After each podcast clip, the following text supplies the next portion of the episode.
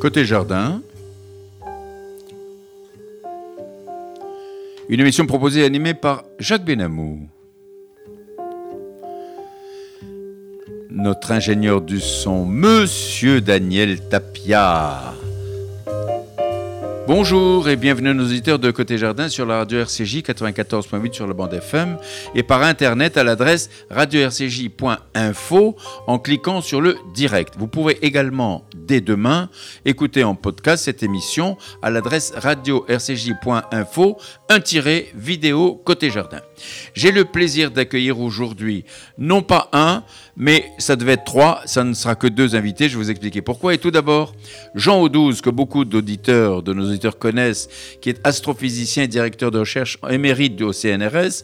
Il est accompagné de Costel Subran, président de la Fondation française des sociétés savantes, et de Michel Menu qui devait venir mais qui a été malheureusement empêché, mais on parlera de lui, on parlera de... Ça lui qui est Michel Menu, qui est directeur du département recherche du Centre de recherche et de restauration des musées de France. Malheureusement, il ne peut pas être auprès de nous. Alors, à propos de leur remarquable livre collectif Lumière que je vous montre ici, paru aux éditions EDP Science, je vous montre ce livre. Écoutez, passionnant, absolument passionnant. Jean Audouz, bonjour. Bonjour.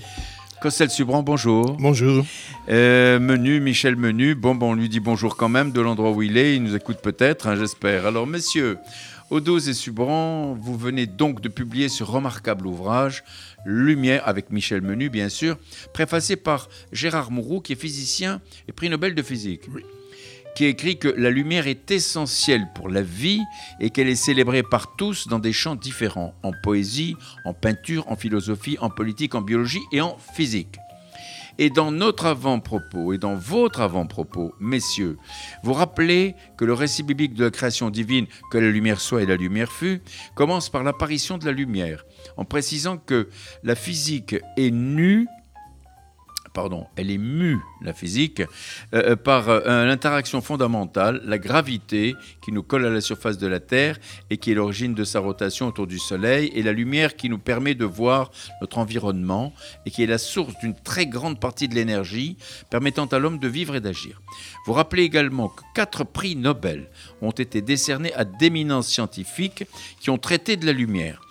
Quant à vous, messieurs Jean Audouze, Costel Subran, vous vous êtes donné avec Michel Menu pour mission de souligner les aspects d'universalité de la lumière et son implication dans les domaines les plus avancés de la recherche scientifique, ainsi que son influence très profonde sur la production des artistes peintres, entre autres. Alors, messieurs, comment est née l'idée d'écrire ce livre Lumière Jean Audose. Eh bien, c'est Costel, de fait, qui eut l'idée. faut dire. Monsieur euh, Costel-Subran, qui a eu l'idée. Oui. Alors Eh bien, parce qu'il était président de l'année euh, pour la France, de l'année internationale de la lumière. Mmh. Et donc, euh, il a organisé une grande manifestation qui rassemblait à la fois les scientifiques, les artistes, les philosophes, à, tout, à peu près tout, tout le monde. Et donc, euh, il eut l'idée de que nous fassions à trois un livre qui montre trois aspects de la lumière, à savoir la lumière du ciel, la lumière des lasers, une lumière euh, entre guillemets industrielle, et puis la lumière évidemment artistique. Costel euh, Subran, euh, l'année de la lumière, je ne savais pas que ça existait, moi, je suis désolé. Alors, ça fut un long travail d'à peu près six ans. C'est vous qui avez créé cette Non, c'est tout un groupe. Donc, euh, dont le leader, c'est un professeur français d'origine néo-zélandais, John Dudley, mm. Euh, qui a été président du European Optical Society et mm. qui, ensemble, donc avec, euh, on était à peu près une vingtaine initialement dans le groupe, avec des sociétés américaines, des sociétés scientifiques américaines, russes, chinoises, un peu de tous les continents, et donc sociétés françaises, bien sûr. Donc, on a fait la demande auprès de l'UNESCO d'abord. L'UNESCO qui a joué un rôle fondamental dans cette Absolument. Et je rappelle qu'à l'époque, euh, Jean Audouze était le président de la délégation française à l'UNESCO, donc euh, qui nous a donné beaucoup, beaucoup euh, de temps et puis de l'énergie.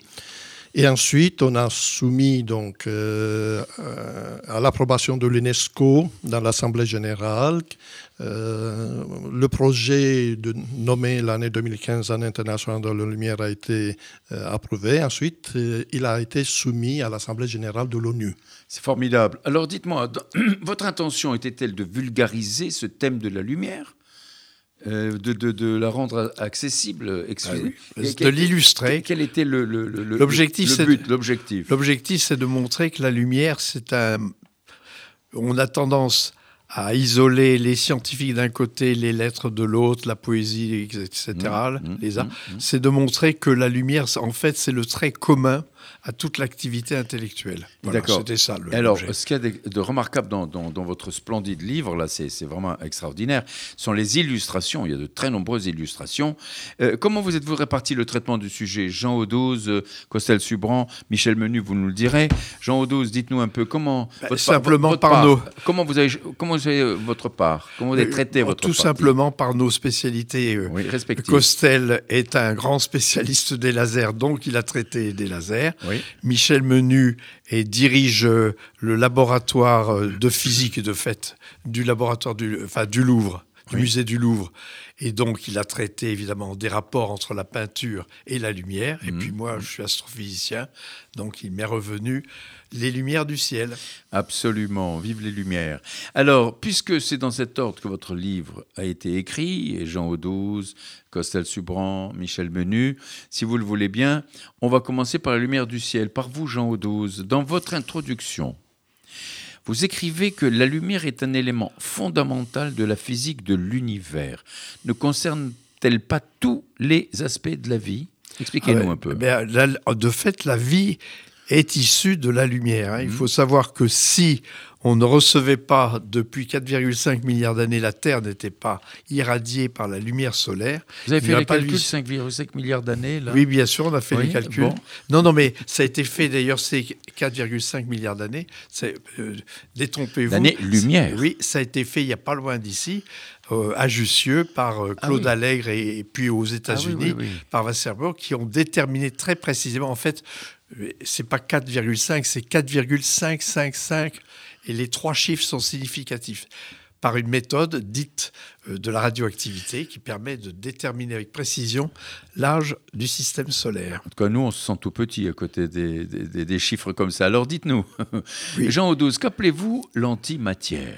Ah ben l'antimatière. La matière, c'est la alors matière, justement, on sait ce que c'est, mais l'antimatière, c'est justement, quoi Expliquez-nous un peu. Eh bien, l'antimatière, comme toujours, les appellations des physiciens sont un peu hasardeuses. Un trou noir n'est pas trou, n'est pas noir. Enfin bon, ce serait un autre sujet. Et l'antimatière, c'est pas vraiment de l'antimatière c'est de la matière qui est miroir par rapport à l'électromagnétisme. Ah et, alors, c'est quoi l'électromagnétisme? C'est l'électricité, c'est le magnétisme, et c'est aussi la lumière. La lumière est euh, l'expression de, euh, de l'électromagnétisme. Mais c'est ça l'antimatière? Mais là, alors non, l'antimatière, c'est vous avez par exemple, vous êtes euh, Jacques Benamou. Jacques Benamou, vous êtes fait de protons, d'électrons. Ah bon Oui, oui, voilà. Ah, ma mère me l'avait pas dit. Hein. Ah ben voilà, je, ben, hein. je, vous le dis. Et donc, euh, je pourrais, on pourrait en principe fabriquer un anti-Jacques Benamou. Ah bon? Avec quoi? Avec, alors la particule, euh, le, proton a une, une antiparticule qu'on appelle l'antiproton voilà. L'électron a une antiparticule qu'on appelle le positon. Donc si j'assemblais toutes ces choses, et je, pourrais faire un être aussi fabuleux, mais qui, s'annihilerait s'il était au contact avec vous. Alors, Jean Audouz, vous évoquez la vitesse de la lumière. Comment peut-on mesurer cette vitesse Qu'on peut mesurer la vitesse de la lumière Alors la vitesse, oui, c'est quand même extraordinaire. Ah oui, oui, parce qu'elle est, elle est très importante. Enfin, 300 000 km par seconde, donc ça va assez vite. Oui, 300 000 km par seconde. Oui, oui, tout à fait. Alors. Mais comment, comment est-ce qu'on a pu arriver Eh bien, ça a, été, ça a commencé au XVIIe siècle avec un, un géologue, euh, non, pardon, un, un astronome danois qui s'appelait Romer et qui était l'élève du directeur de l'Observatoire de Paris. Euh, au, XVIIe siècle? Oui, ça a été mesuré. En, je vais vous dire comment. En mesurant les écarts dans les, le fait que Jupiter a quatre lunes. Et ah, mais je pensais que Jupiter était l'Élysée, moi. non, non, il est aussi dans le ciel. Alors, je parle de, je parle de Jupiter dans le ciel. Nous ne faisons pas de politique dans cette émission, Monsieur Benamou. C'était une, une, une, plaisanterie de mauvais goût. Mais non, pas du tout, pas du tout. Mais simplement, donc Jupiter est entouré de quatre euh, satellites mmh. qui, euh, lorsqu'ils passent derrière euh, Jupiter, eh bien, évidemment, on, le voit, on ne le voit pas. Et donc, et Jupiter tourne autour du Soleil, donc il n'est pas toujours à la même position. Mhm. Et donc on mesure les écarts de temps euh, liés à ces occultations des, euh, des satellites de Jupiter. Et donc, on arrive à mesurer la vitesse de la lumière de cette façon-là. Ensuite, au 19e siècle, on a pris d'autres mesures. C'est extraordinaire. Mais alors, juste une, parenthèse. L'Observatoire de Paris oui. Euh, date du 17e siècle? Ben, Vous ne le saviez pas? Non, je ne savais pas. Ah bon, voilà. Alors, je peux vous dire. Donc, le, Ici, il, ici il, a, été créé à quelle époque, l'Observatoire de Paris? Au 17e siècle. Extraordinaire. parce que. Euh, donc, Avec la lunettes, avec les lunettes comme ça déjà Mais oui, enfin, des, certaines lunettes. certaines ça, bien sûr, à l'époque, de l'époque, voilà. bien sûr. Mais on était dans cette région-ci, rue de Broca, on était à la campagne. Et donc, ah on ben a mis l'Observatoire de Paris, on l'a mis à la campagne de l'époque, puisque Paris s'arrêtait là. Et donc, euh, c'est euh, le frère du fabuliste euh, à Charles Perrault, qui s'appelait Claude Perrault, qui en a été l'architecte. Et je vous recommande d'aller voir d'ailleurs cet édifice, qui est ah magnifique. Ah Il y a à l'intérieur un escalier hélicoïdal qui est ah le seul au monde. c'est magnifique. Je, vous promets que j'irai un, jour parce que c'est passionnant. Alors dites-moi, Jean Audouze, euh, quelle déduction peut-on tirer de la vitesse de la lumière? Ah ben, le, bon, quand on mesure, bon, c'est une longue histoire. Lumière, on mesure la vitesse, mais qu'est-ce qu'on en fait ah ben si, on en fait beaucoup de choses. Alors justement, hein, euh. Ce qu'on en fait, euh, c'est pour nos auditeurs. Hein, oui, bien sûr. Moi, je sais tout ça. Hein. Mais je sais que vous le savez. Vous êtes mais un, non, je vous sais êtes pas. Un, Vous êtes un puits de science, euh, Jacques Benamou. Mais... non, c'est une plaisanterie, une plaisanterie. Mais quelle déduction oui, peut-on faire ben, Figurez-vous, ça a été une, un bouleversement de la physique à la fin du 19e, lorsque les, les physiciens ont réalisé que la vitesse de la lumière était strictement la même dans toutes les directions. Normalement, si on applique les lois de Newton, eh bien, la vitesse de la lumière devrait être supérieure dans le sens du mouvement de la Terre et au contraire inférieure dans le sens rétrograde. Or, c'est pas ce qu'on observe. On observe une permanence totale de la vitesse de la lumière. Et ça a permis à Einstein cette constatation, le fait qu'il fallait que la vitesse de la lumière reste un invariant absolu. Eh bien, on fait varier le temps on fait varier l'espace pour maintenir la vitesse de la lumière. Donc, ça a eu une conséquence dramatique euh, sur euh, l'évolution de la physique. Euh, c'est extraordinaire. Mais alors, de quelle manière, si vous voulez, la lumière du soleil constitue-t-elle l'élément essentiel au maintien et au développement de la vie, la parce sur Terre? Oui, oui. Parce que ben, euh, à déjeuner, j'imagine, vous avez mangé des, des, légumes. Des légumes, voilà, oui, comme tout le monde. Oui. Les légumes, ce sont des plantes. Les plantes sont dites autotrophes. Nous sommes hétérotrophes, c'est-à-dire que nous avons besoin de manger autre chose pour subsister. Mais les plantes elles, elles peuvent, elles, il leur suffit d'avoir des feuilles. Les feuilles sont, comme vous le savez, vertes. Mhm. Elles ont de la chlorophylle. La chlorophylle, c'est un pigment qui capture la vitesse, la, l'énergie lumineuse pour, pour transformer le, gaz carbonique en sucre. Et donc, c'est l'origine, l'origine de la nourriture est une origine de, des végétaux et, d'une origine de l'énergie solaire. Si chacun, euh, chaque personne qui mange des légumes savait que c'est tout ça, ce serait extraordinaire. Ah ben voilà. Et c'est fantastique. Alors justement, euh, et, puis la succession des jours et des nuits. Oui. comment ça se passe? Ah ben ça c'est ça c'est assez simple. C'est facile. Le soleil quitte la Terre qui tourne autour du Soleil. Voilà. Ben oui. Alors dites-nous un peu. Ben simplement, la Terre tourne sur elle-même en 24 heures. Il y a des moments pendant où elle est irradiée par le Soleil, c'est le jour, et lorsque dans le au côté opposé, c'est la nuit. C'est tout simple. Voilà.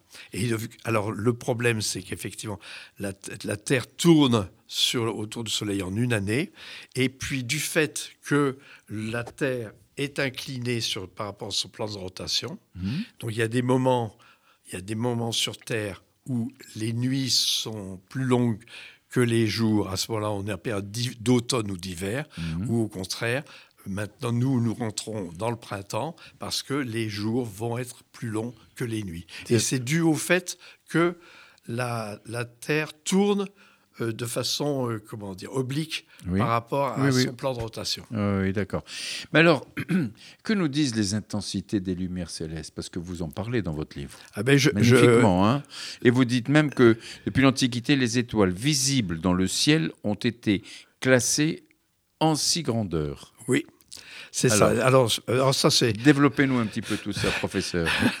Ben, si vous voulez, euh, les, ben, les anciens ont remarqué qu'il y avait des petits points lumineux euh, qui formaient d'ailleurs des espèces de figures géométriques. Vous, vous, connaissez la grande casserole de la grande ours ou le W de Cassiopée. Vous appelez ça la grande casserole pour la grande ours? Ben, Par exemple. Oui, d'accord, d'accord. Euh, c'est pas, pas, obligatoire. Non, non, non, non, mais, non, mais c'est un thème consacré, ça. Je pensais plutôt que c'était, c'est pas la grande casserole, c'était le, grand chariot. Le grand chariot, bien, on peut mettre la casserole, le chariot. Ah non, non, mais c'est pas mal ça. Oui, bien sûr. Ben, ça nous emmène au végétaux, etc. Quoi. Voilà, c'est la cuisine. Voilà, tout à hein, c'est ça. Exactement. Et vous savez que, alors, petite colle, non, mais je, je, vais, je vais poser une question, je vais y répondre. Oui. Arctique, vous savez l'origine du mot arctique? C'est Arcturus, c'est ours. Parce que. Ah oui, c'est ça. Euh, oui, oui, c'est la, grande ours et la petite ours qui ont donné le terme arctique à notre, euh, à notre hémisphère, Antarctique étant l'opposé.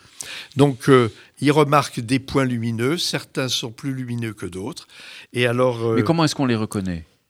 et quoi? Ces points lumineux?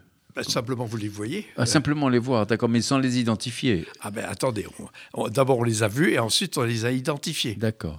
Mais on les a identifiés, c'est-à-dire que les anciens ont mis des noms euh, Mais le commun des mortels, le commun des mortels qui regarde tout ça, il voit des points lumineux, il sait pas, il sait pas ce que c'est, il sait pas qui c'est. maintenant, il, maintenant il, peut savoir quand même, parce que on en parle quand même ici ou là. Ben, maintenant, on sait que les petits points lumineux, ce sont d'autres soleils c'est-à-dire d'autres étoiles. Alors les, les, étoiles, par rapport à la Terre qui est une planète, les étoiles ont une source d'énergie centrale énorme, intense, dû au fait qu'il y a des réactions nucléaires qui se passent au centre du Soleil, qui lui donnent son énergie, qui rayonne depuis 4,5 milliards d'années, qui va, il va briller comme ça encore pendant 5 autres milliards d'années. Dans 5 milliards d'années, il se passera des choses. Ah oui. On sera là ou pas? Euh, Vous, vous serez là sûrement. Non, je pense pas. Pas moi, mais vous sûrement. Jean Odos, Jean Odos, dites-moi un peu, qu'est-ce qu'on appelle les supernovas?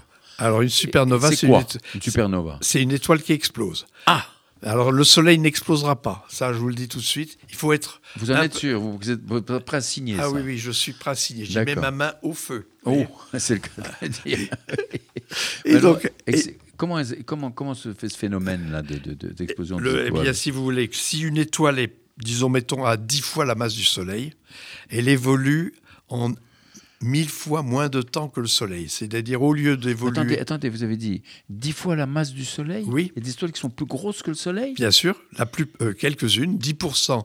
Alors, vous Mais on les voit dans le système solaire On les voit dans le... Ah non, on ne les voit pas dans le système solaire, on les voit dans la galaxie. Dans la galaxie, plutôt, Alors, vous savez que le Soleil fait partie des 150 milliards d'étoiles qui constituent ce qu'on appelle la Voie lactée. C'est ça, c'est ça. Voilà. Et donc, dans 10% de ces étoiles, à peu près, sont plus massives que le Soleil. Et donc, elles peuvent avoir des masses. Euh, le, maximum, c'est 300 ou 500 euh, fois la masse du Soleil. enfin, intéressons-nous à celles qui ont 10 fois la masse du Soleil. Et donc, au lieu d'évoluer en 10 milliards d'années, elles vont évoluer en 10 millions d'années. Ah donc, oui, oui, une paille, 10 millions d'années, c'est une paille. Pour Oui, une paille, oui, c'est ça. Pour vous, ça c'est sûr. voilà. Et alors, au lieu de terminer, alors elles vont des, elles auront des réactions nucléaires beaucoup plus intenses. Et donc, à un certain moment, l'étoile va exploser. Et cette, cette explosion, on l'appelle la supernova. C'est Tycho Brahe, que, vous avez bien connu, oh, au XVIe siècle. absolument. Le, le, grand astronome ah, danois du, XVIe siècle, qui a donné le nom de nova et de supernova à ces, à ces, à ces étoiles. C'est vraiment extraordinaire. Alors que nous disent les, les couleurs des lumières du ciel? Ah, Qu'est-ce qu'elles nous disent? Dites-nous un petit elles peu. Disent, elles disent beaucoup de choses. Alors ça, c'est une grande découverte du 19e siècle par des, par des physiciens allemands.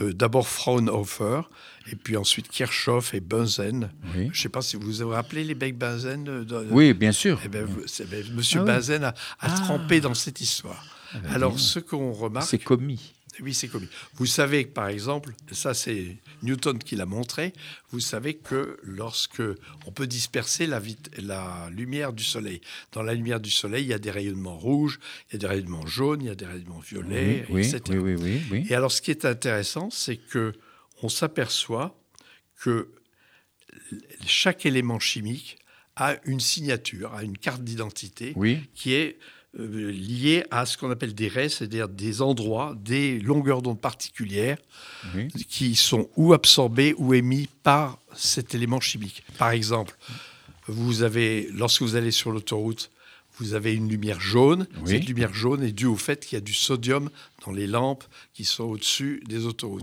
Euh, les, lampes à mercure, c'est bleu.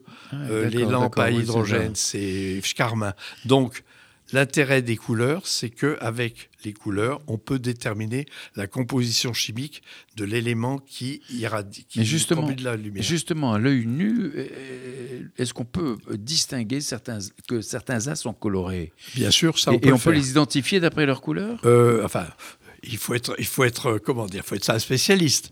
Mais, euh, mais vous, vous, êtes capable, vous, Jean enfin, euh, vous, regardez, vous regardez le ciel, vous regardez une planète, euh, voilà, et puis vous dites, tiens, ça, c'est un tel ou une telle, c'est ah ben, ça. ça, c'est possible. Par ah exemple, on s'aperçoit.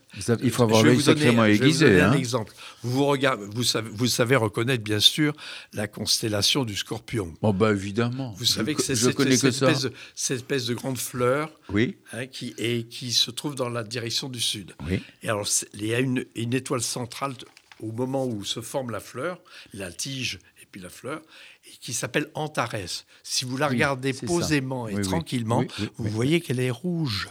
Ah oui, d'accord. Donc elle est, elle est plus froide qu'une étoile bleue, par exemple comme Sirius. Donc avec, avec on, détermine deux choses avec la couleur. D'abord la température de, de, de l'objet, enfin de la zone qui irradie la lumière. Oui parce que bleu c'est plus chaud que rouge, c'est contraire au lavabo. Ah bon Ah, oui, ah oui, bleu, oui. Plus... Ah bon, je pensais que c'était le contraire. Eh ben, je comprends vous que ah bah, euh, évidemment. parce que vous, vous allez dans les lavabos et c'est le contraire. Donc, mais évidemment. Vous voyez ça, ça, on trompe. les astronomes trompent leur monde. Hein, oh là là, ben, j'ai l'impression que oui. Alors dites-moi, vous, on a commencé à parler de la Voie lactée tout à l'heure. Comment elle se distingue? Elle, ben, elle, se distingue simplement, par une nuit. En la voyant là, comme une, une queue de renard Non, pas du tout. Euh, dans, dans le une nuit sans lune, vous voyez une espèce de draperie, et c'est toutes ah ces étoiles. Ah Il y en a 150 milliards qui constituent la Voie lactée. Et la Voie lactée n'est qu'une des galaxies euh, qui constituent le, monde observable. C'est fantastique. Juste, vous savez d'où vient le mot galaxie? Galactos, c'est lait, L-A-I-T, le lait. Euh, le, lait, oui, oui. Parce que la, la mythologie la mythologie gréco-romaine suppose qu'une des déesses, pour nourrir Héraclès, a laissé tomber du lait dans le ciel et donc ça donnait la Voie lactée. C'est joliment, c'est joliment dit, dites-moi. Alors, comment est-ce qu'on peut expliquer le phénomène de l'arc-en-ciel? Ah ben, C'est très simple, mon cher ah, Watson. Alors, allons-y. Alors, lorsque vous avez la pluie, la pluie, ça sert, c'est un disperse. Les gouttes de, pluie servent de disperseur de, de, lumière. Oui. Et donc, euh, eh bien, c'est Newton qui l'a observé. Euh, donc vous avez euh, en haut, par exemple, vous allez avoir du bleu, puis vous allez descendre, puis vous allez voir le rouge en bas. Donc c'est comme un prisme, si vous voulez. Mmh. Si par exemple, j'avais un prisme ici ou un réseau, eh bien je disperserais la lumière, c'est une lumière composite. Certes, les longueurs d'onde les plus courtes iraient dans un d'un côté, les, les longueurs d'onde les plus longues iraient de l'autre. Alors l'œil peut voir entre le rouge et le bleu. Et en deçà et au-delà, il ne peut pas voir. D'où l'intérêt de faire. Il y a plein d'autres lumières dont il, est, dont il ne sera pas question ce soir. C'est fantastique. C'est vraiment, non, non, mais c'est vraiment impressionnant ce que vous nous racontez. La, la lumière, donc, euh, Jean Audouze, la lumière peut-elle euh, subir des, perturbations?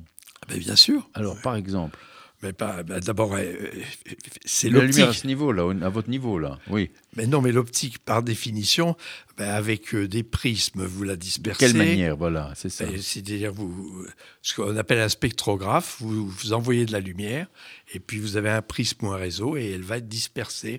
Donc c'est une façon de la, perturber. Une autre façon de la perturber, c'est de la faire passer par des miroirs ou par des lentilles, et donc vous allez la réfracter, et vous avez, son chemin optique va être modifié par des réflexions ou des réfractions, etc. Juste un mot. Oui, oui, bien sûr, Eh bien, la gravité, la, présence de matière, euh, Einstein a démontré que la, la, matière était, était capable de courber la lumière. Ah Et donc, il y a ce qu'on dans le ciel, il y a ce qu'on appelle des lentilles gravitationnelles ou des arcs gravitationnels, qui sont l'effet optique de la présence de matière dans l'univers. Et les trous noirs alors? Parlez-nous des trous noirs. Comme je vous l'ai dit tout à l'heure, ils ne sont ni trous ni noirs. Alors justement, alors c'est donc en fait une zone de l'espace. Comment on l'identifie pour, pour le commun des mortels là euh, Comment les des, trous noirs là Ils regardent le ciel, le ciel est noir la nuit. Ah, vous savez comment on les identifie Non. Mais curieusement, les trous noirs, paradoxalement, qui, qui absorbent leur lumière, ce sont les, les, les objets les plus brillants du ciel. Pourquoi? Parce que ils attirent, ce sont des espèces d'aspirateurs, ils attirent toute la matière qui se trouve à l'extérieur du trou noir, et cet, aspirateur accélère la matière, donc la fait rayonner dans des, en X, en gamma, enfin en ultraviolet, dans des longueurs d'onde beaucoup plus courtes que celles que notre œil peut percevoir. Et donc, paradoxalement, un, trou noir, c'est les, quasars, par exemple, qui sont des galaxies dans lesquelles il y a le cœur possède un trou noir énorme. Eh bien, les, les quasars sont les objets les plus que l'on voit le plus loin que l'on puisse faire. Ah C'est-à-dire que ce sont vraiment des objets très, très lumineux. Curieusement, le, les trous noirs produisent beaucoup de lumière. On les voit avec des, des, télescopes. Des radiotélescopes. Bien sûr, mais euh, on ne les voit pas à l'œil nu. Euh, bah non, non. Eh, alors dites-moi, vous, en raison de leur distance, parce que les quasars sont très très loin. Ah oui. Ah bah, vous évoquez dans votre dans, votre livre les lumières non visibles du ciel. C'est quoi ça? Eh bien, comme je vous l'ai dit, le, le ciel l'œil, il ne voit que un domaine de longueur d'onde assez, assez réduit. Entre, il voit les longueurs d'onde entre 0,4 et 0,8 microns. Oui. En deçà, ce sont des lumières plus énergétiques, l'ultraviolet, euh, qui nous donne des brûlures euh, quand on, se fait bronzer, euh, les rayons X quand vous allez passer une radiographie, et les rayons gamma qui sont produits dans les centrales nucléaires. Et puis de l'autre côté, vous avez l'infrarouge. Par exemple, si on mettait de l'obscurité ici, on pourrait très bien nous sommes des producteurs d'infrarouge. Les, les, caméras infrarouges permettent de voir dans une, dans une pièce totalement obscure. Et puis les ondes micrométriques que vous avez dans vos, euh, dans vos micro-ondes, vous savez, les, les, instruments que vous avez pour réchauffer votre nourriture. Et puis évidemment les ondes radio, celles de vos, enfin, par exemple celles de ce qui nous permettent euh, d'émettre, enfin qui vous permet à vous d'émettre cette émission. C'est bon, hein c'est si bon. Ah,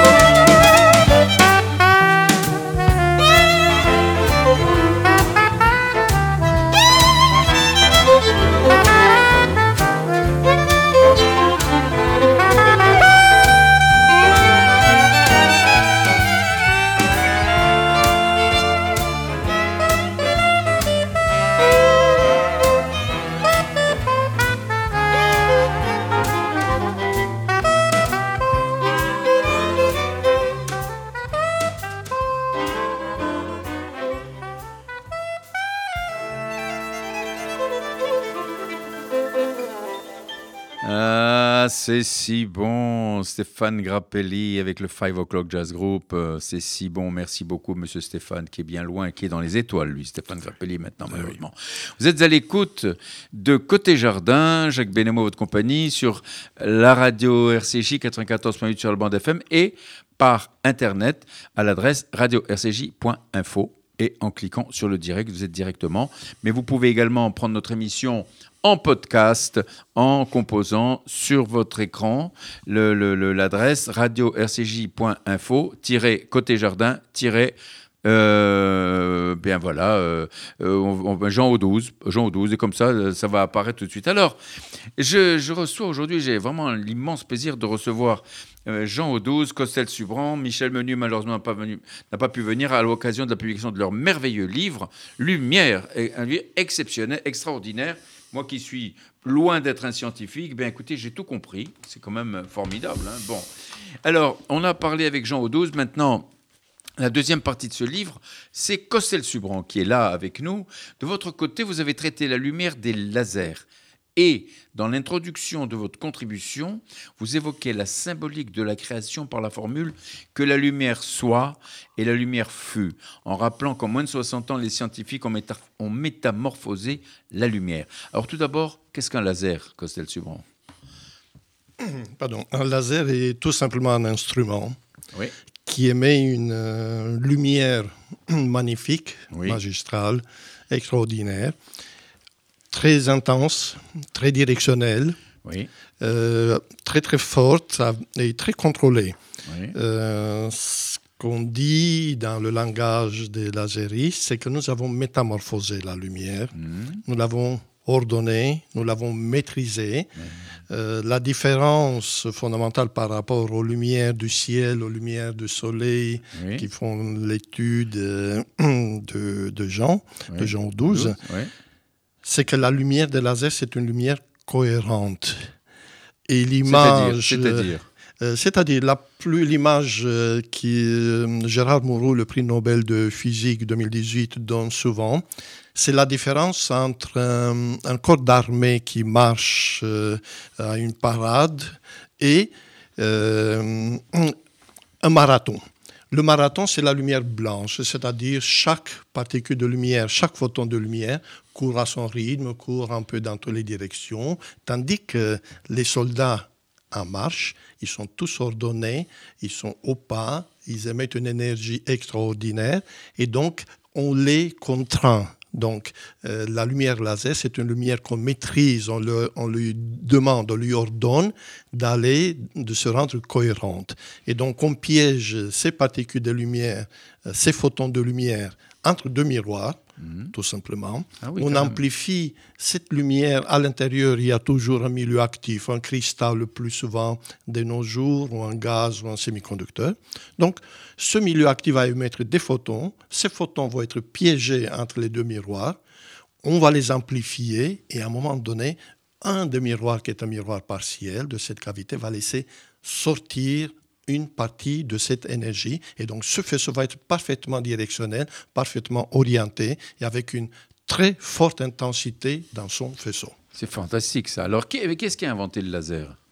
Le laser, c'est une histoire de recherche après la Deuxième Guerre mondiale. Oui, parce que c'est quand même une découverte assez récente. C'est une découverte de, qui date de 1960, mais pour arriver jusqu'au-là, il y a eu un peu de construction quand même de physique.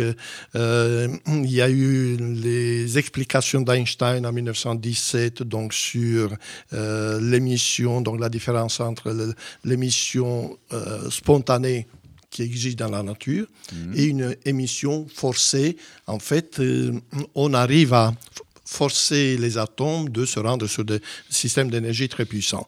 Je n'entre pas dans les détails. Oui, bien sûr.